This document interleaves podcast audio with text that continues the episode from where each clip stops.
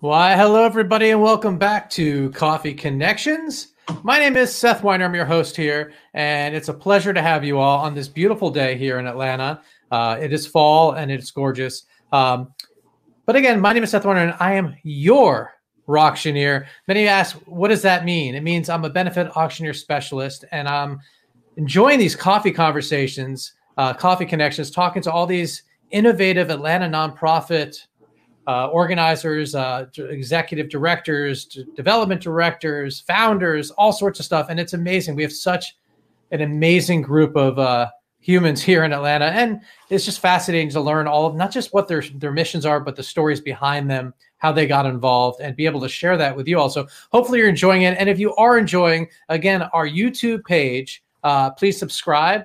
Uh, and on the YouTube page and on your auctioneer dot com, right down there, go to Coffee Connections, and all of our episodes are there. So uh, without further ado, let's jump into today's episode. Uh, today, we've got Jennifer Hostler with the Georgia Center for Child Advocacy. She's the project manager for Project Intersect at the Ch- Georgia Center for Child Advocacy. She's got over twenty years of social work experience with extensive expertise in child welfare practice, training, and system change across the country. Uh, Jennifer has worked with traumatized children and their families in ch- in child advocacy centers, uh, residential treatment centers, and hospitals across the country. Uh, she's been an active member of the National Child Traumatic Stress Network since two thousand thirteen, has provided multiple training across the country for trauma-informed practices and secondary traumatic stress for child welfare workers, supervisors, and caregivers. So, uh, ladies and gentlemen, please join me in welcoming Jennifer. Hi, Seth. Thanks for having me. It's a true pleasure to have you here. And uh, you got some new digs, but we're going to talk about all of that. But first and foremost, it's time for our coffee talk section of Coffee Connections, where you can uh, you, we can be a little Linda-like, you know? Uh, do you drink coffee? I do drink coffee. Yeah? Do you have a coffee mug by chance near you? I do. Is that steam on the top of it? You're drinking coffee. It's fresh. Fresh coffee. All right. Well, tell us about that mug. Stay wild.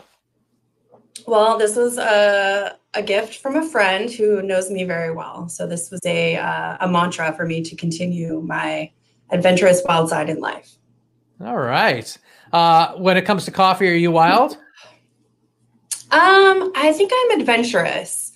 I tend to prefer my coffee iced, although now that summer oh. ended, sort of like getting back into warm coffee, but in general, I like my coffee iced. Okay. Dark roast, light roast. I would say more of a medium roast, although I, again, like to experiment and try new things. Um, an iced vanilla latte might be my signature drink.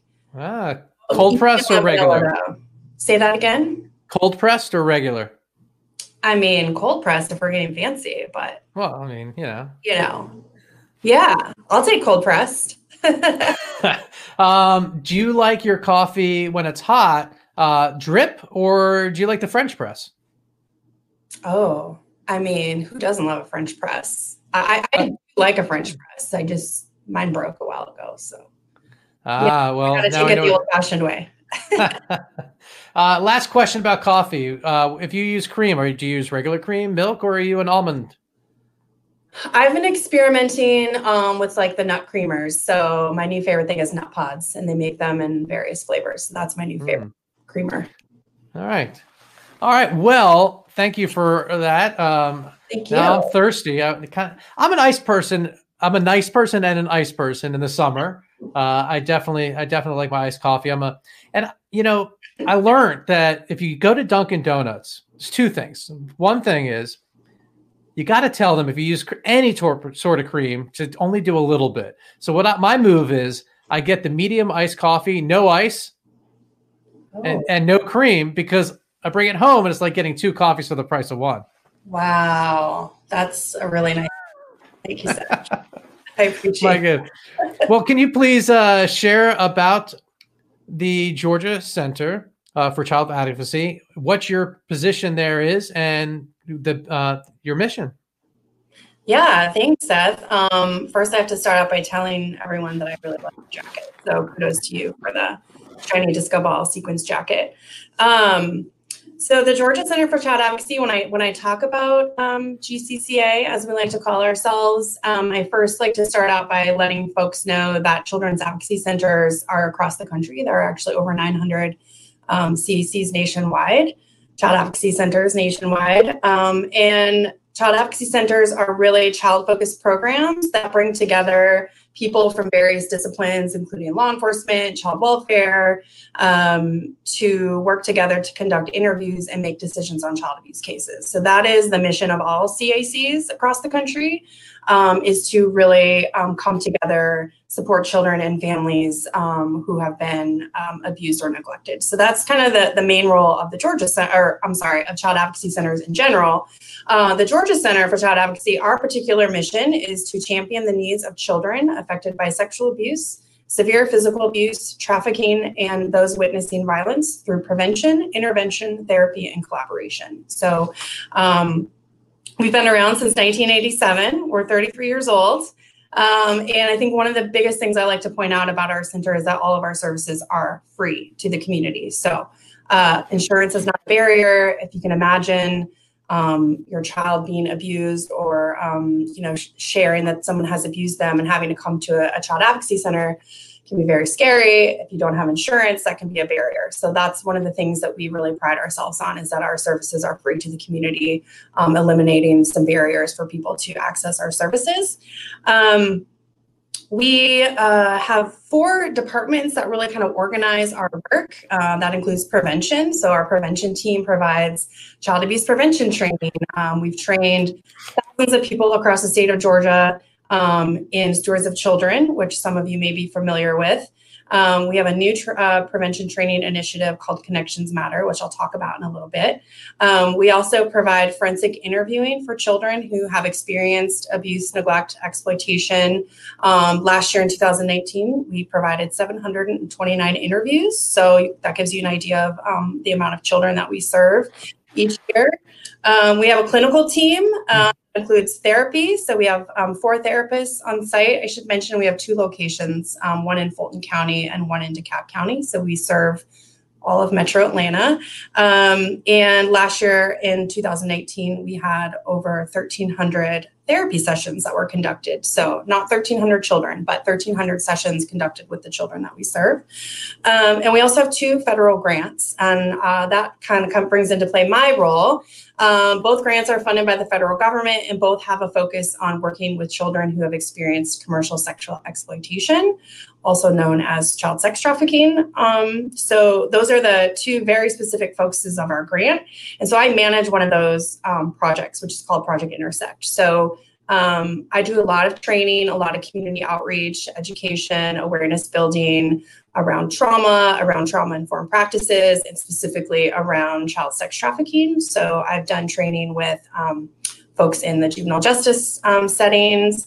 Uh, currently, we're working on training foster parents and other caregivers um, of youth who experience trauma and exploitation, um, and then also working with homeless and runaway youth serving organizations to help provide them some information and education on trauma.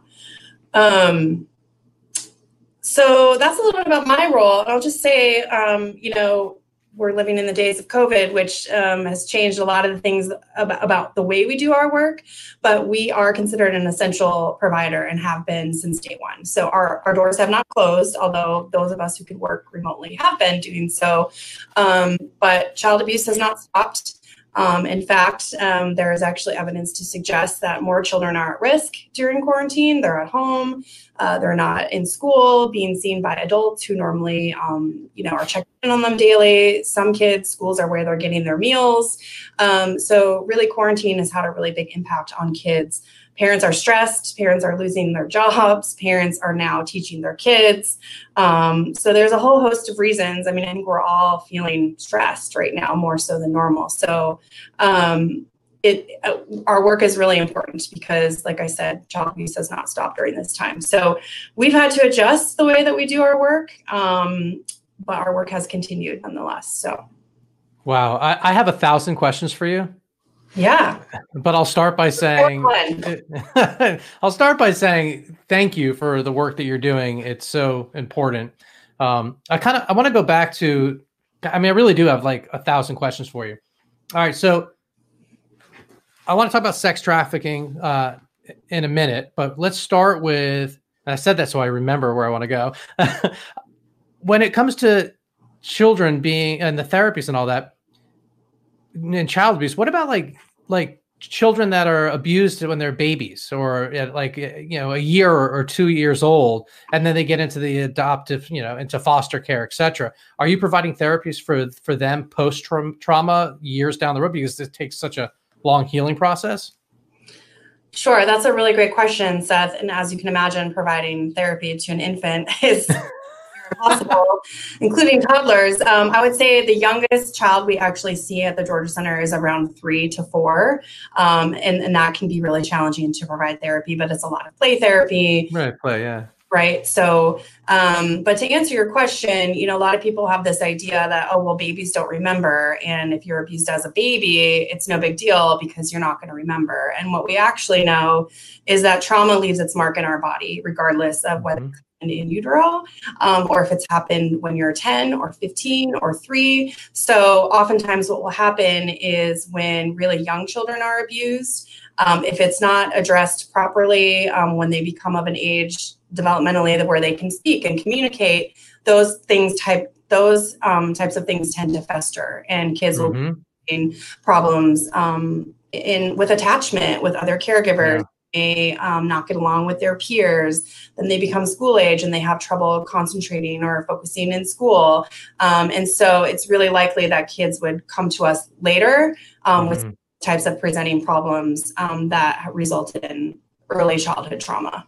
Right. And that makes a lot of sense. I mean, look, I'm, I'm looking outside right now and I've got all these trees in front of me.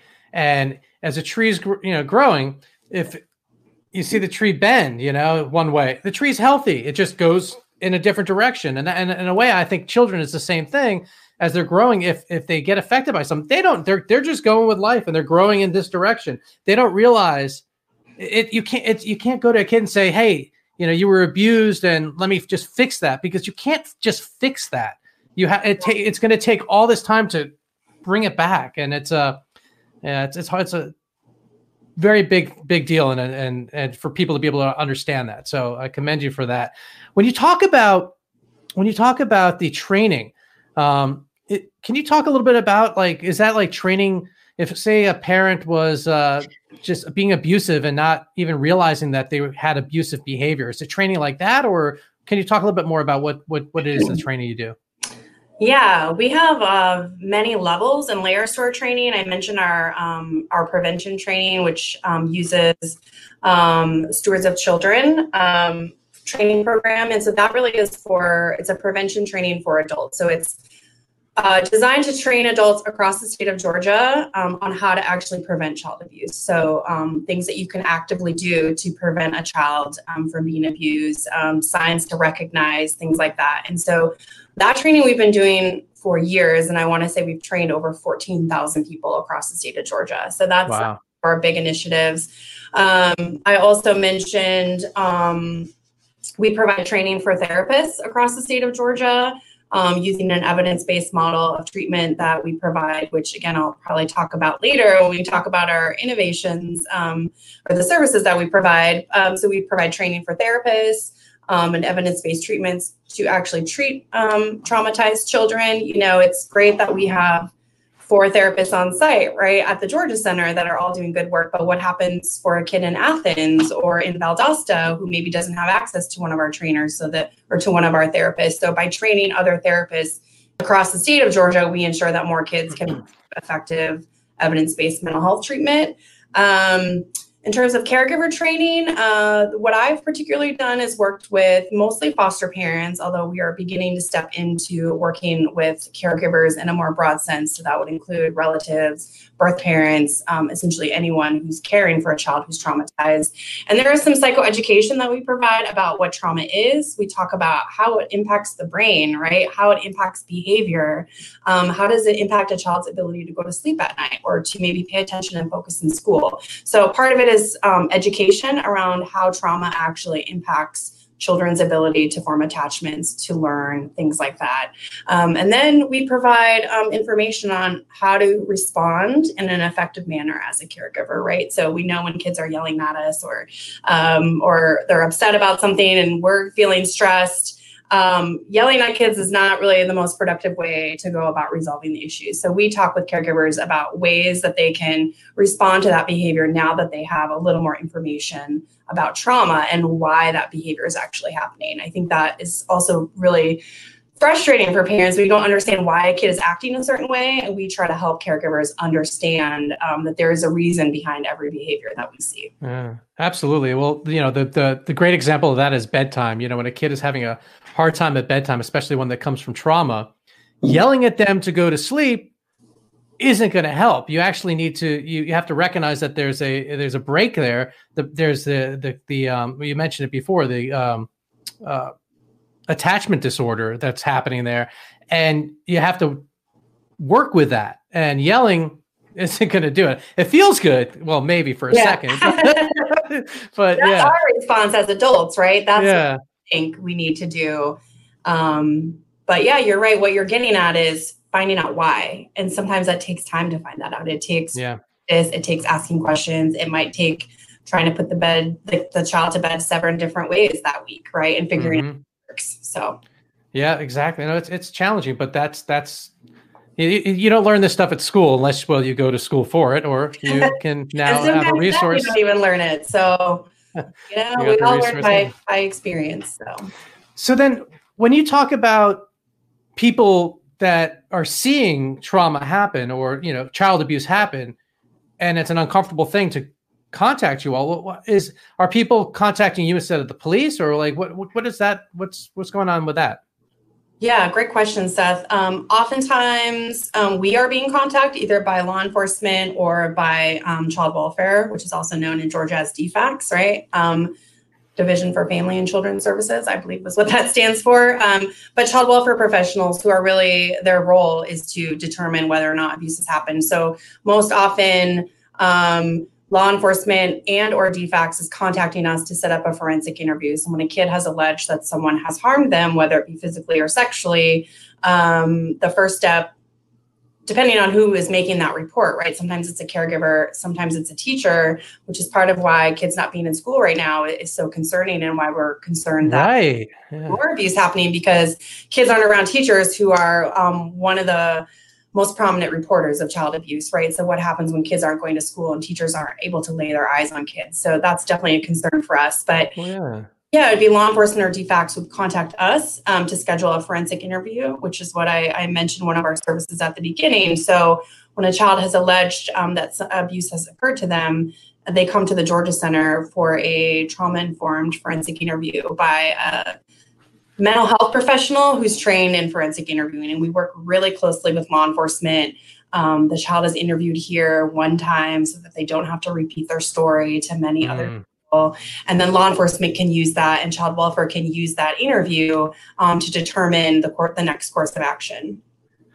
You brought up such a valid point though. Like I've been thinking about the uh, education deficit that we're going to see not right away, but in like ten years, fifteen years, we're going to see that there's this gap from education and how that plays out, Be, you know, but, and, and I've thought about the food, you know, the, the fact that kids can't get, you know, sometimes the only meal they get is the square meal they get is at school. But I didn't think about the abuse and the checks and balances that take place with the teacher being able to see the students and be able to see if, if not just physical, but emotional marks.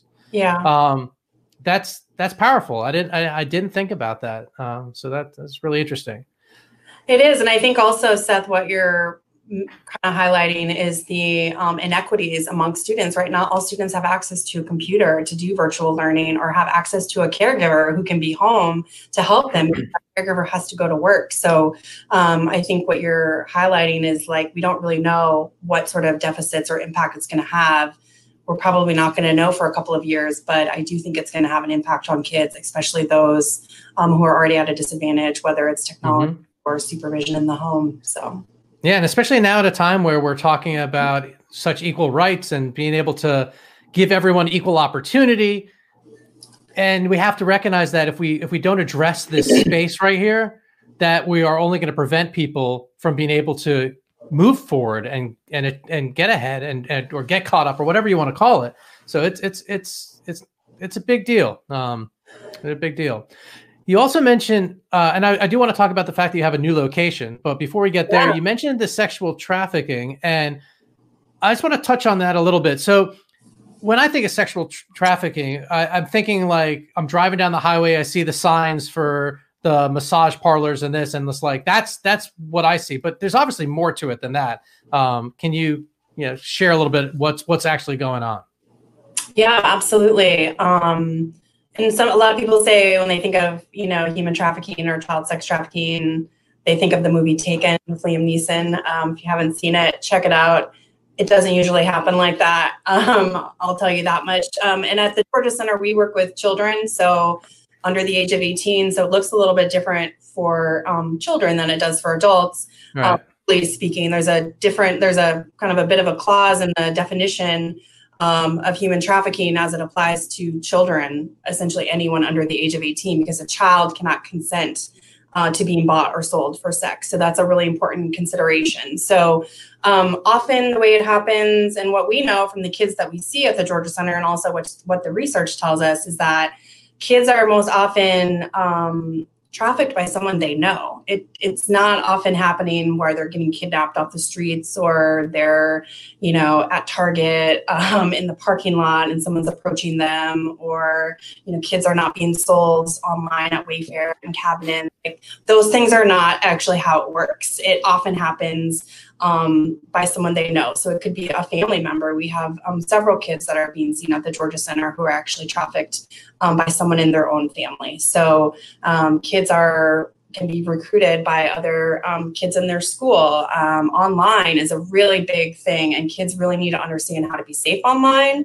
Uh, traffickers will go into chat rooms on social media um, platforms and video game platforms, and they'll just start oh, yeah.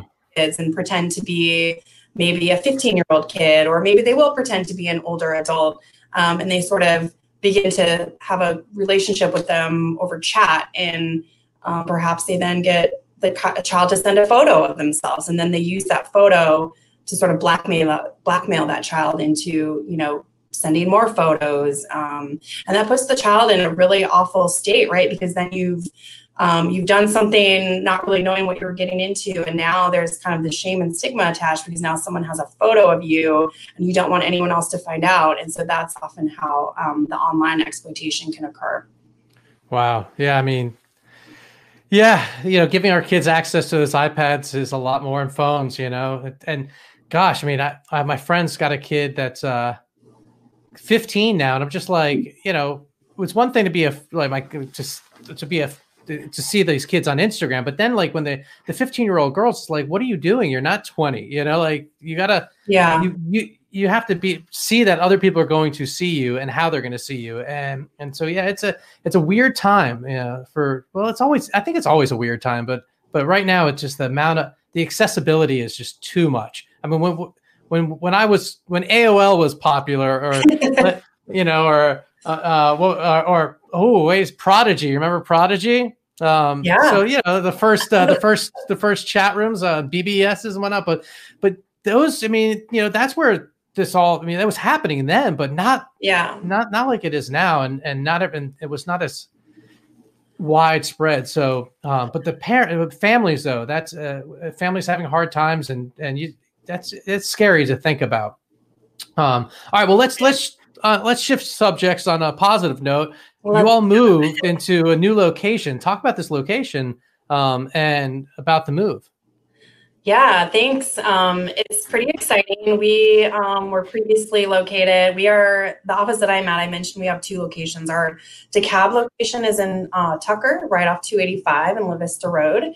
Um, and then our new Fulton location, we were previously kind of in this like dark building with really bad Wi-Fi um, attached to a preschool. And so we have just this summer moved to the Met Atlanta, um, which is on the West End. It is a um, large um, warehouse type of complex. So there are multiple other businesses, organizations. There's some, uh, a brand new like child nonprofit that opened up. It's like a, a youth center.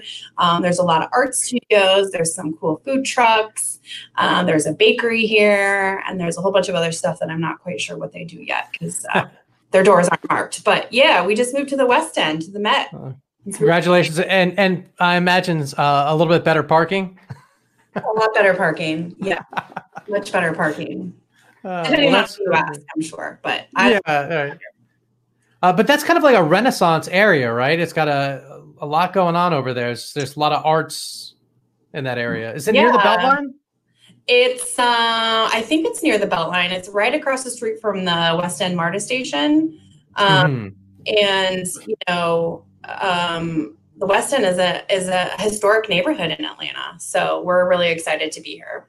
Yeah, that's great. Um, yeah, that's that's fantastic. So,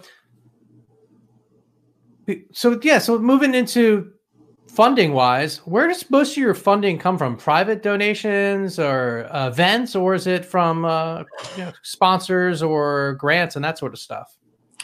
Yeah, it's a little bit of all the things you said, and this is really important because, as I mentioned, our services are free. We don't charge parents for interviews. We don't charge them for therapy, and that's really important to our model. So um, certainly a lot of grants. Um, we I mentioned we have two federal grants with a very specific po- uh, focus on working with um, child sex trafficking. So we get money from the federal government. And that way we have, actually, we have a grant writer here, which is pretty amazing. Uh, and that's what she does. She writes grants for us and she tries to find us money, big and small. Um, we get donations, you know, private donations throughout the year. And then we have, um, several fundraisers, annual fundraisers that are, are really big, um, draw for us. One of those um, being our Cheer for Children Ball, and that is our annual event that we have every October.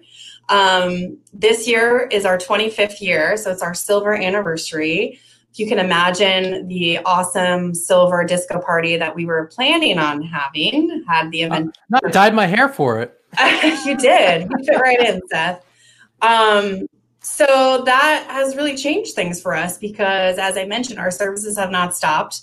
Uh, yeah. We still have been, you know, continued to operate business as usual. So um, not having this fundraiser in person is a really big blow for us. Um, so we're moving ahead and doing it virtually like most everyone else um, in the community or in the nation for that matter. Um, we want to be safe um, for ourselves and our staff, but also for our donors and our volunteers. So we are choosing to do it virtually this year. Um, it's going to be on Thursday, October twenty-second at seven o'clock p.m. Um, there's a link, Seth, that um, you can actually share that anyone can join. Um, and I know you have that, so you're going to bring that up. But one of the cool things um, about going virtual is that, you know, normally we have a, a maximum capacity of two to three hundred. And so with it being virtual, anyone in the community could actually join. So um, the event, as I mentioned, is Thursday, the twenty-second of October at seven p.m. It's only going to be about forty-five minutes. Um, we're being very mindful of people's attention span to sit in front mm-hmm. of a screen. And I don't know about you, but I'm feeling a little zoomed out these days. So we want to keep it uh, short and sweet and simple. Um, so anyone can join. Uh, we're going to have some survivor stories um, from some of the youth that we've served. Um, we are going to have uh, a virtual tour of our actual new facility, which is really oh, nice. People are curious to know what a child advocacy center looks like in a warehouse. Um, you'll get a chance to learn more about that. Um, we're going to have a silent auction and also a Fund the Mission um, with our very own C E O, Sheila Ryan. So um, it's a great way for people to learn more about us, um, to bid on some auction items, to get a tour of our facility, um, and just to help keep our important work going. That's awesome. That's G C C A, Cheer for Children twenty twenty dot com. I'll keep that on the bottom there for a little bit. Please do check it out. Uh, and um, it's free for folks to uh, to stream, or? It is, yeah. Awesome. It'll be streamed, so it's free if you go to that link. Awesome. Well, I wish you all the best with that. Uh, I imagine it's been challenging trying to navigate through that. Um, yeah. uh, we've we've done. Um, I've worked with you all in the past, and we did the uh, Bingo and Bubbly, which was a bingo event, and it was a luncheon, and it was a lot of fun. Matter of fact, we've got a short video we'll put at the end of this. So we'll close the episode here today with that video to kind of give you an idea what it was like when we were back in person. Uh, yeah. But it, it, ha, have you been able, other than the, this virtual event, have you done anything else, or is there, how else are you working to connect with everyone um, now that you can't do these in-person events? Yeah, it's been a, a really big challenge for us. You know, April, for folks that aren't aware, is Child Abuse Prevention Month. So we always do a huge event in April. It's called the Changemakers Breakfast. So that's like another event that we do that we could not do this year. Um, and typically hundreds of people show up to that event. So we missed we missed that. Um, I know that we are looking ahead to next year um, in terms of some of the events that we'll be doing. Um, We have some exciting ideas that I'm not going to share at this time because I don't want anyone to get our good ideas. But um, I will just say, you know, we're trying to be creative about how to prioritize safety, right? So what does that mean? Um, not meeting with hundreds of people inside. That's not a very safe idea. So we're looking at alternatives to that. Um, and again, just looking into account, taking into account the attention span and like what, how much can you do virtually versus how much you could do in person when you have a band and an open bar and someone like Seth in a disco jacket, like keeping the audience engaged. So we've definitely had to think about, um, you know, ways to alter that. And so yeah. a, a work in progress for sure. But I think safety is our most important um, consideration at this point. Yeah. And it's so hard to plan. I mean, I, it, and being in the event Uh, fundraising business, my gosh, it's like, even, you know, it's always, oh, we'll, we'll check in three weeks, check in three weeks. Now, I mean, now it's time. We got to plan for the spring. Yeah. And you can't plan for the spring. You, I mean, you can, I don't actually, you can, you can plan for the spring, but you can't think and plan as if it was last spring or the spring prior or any other spring. We have to plan with hybrids and yeah. a change of a situation that just doesn't exist and hasn't existed. Uh, but if you're planning your ball or fall, your spring event to be in person, five hundred people, it's not going to happen. So yeah, I'm telling you that. I mean, it, but think, you know, think outside the box, and you all are doing that and doing so great with that. Um, and I can't wait to to check out this new space you have. But for folks that want to check you out, there's other ways they can, if not in person. You have all sorts of social media um, and different links. Uh, you want to tell everyone how they can find you all? Yeah. Other than, you know, you got the website right there. There is the website. So I really encourage folks to check out the website. We have information about what we do. There's information about our trainings that you can sign up for. Um, our prevention team is engaging in a new uh, prevention training called Connections Matter that really um, is community-based and talks about adverse childhood experiences, trauma, and resiliency. Um, you mentioned earlier, Seth, about children kind of being like trees, adapting to the environment that they're that they're given, right? And it's so true. And we know that kids are resilient. So that's one way that folks can um, not only support us, but also educate themselves by taking yeah. trainings. Those are all happening virtually. So you can find information about that on our website. Um, we're on Facebook at Georgia Center for Child Advocacy. We're on Twitter at G A C F C A. Also on Instagram at G A C F C A. Um, and so those are some of the ways that people can find us and support us. You can also donate money.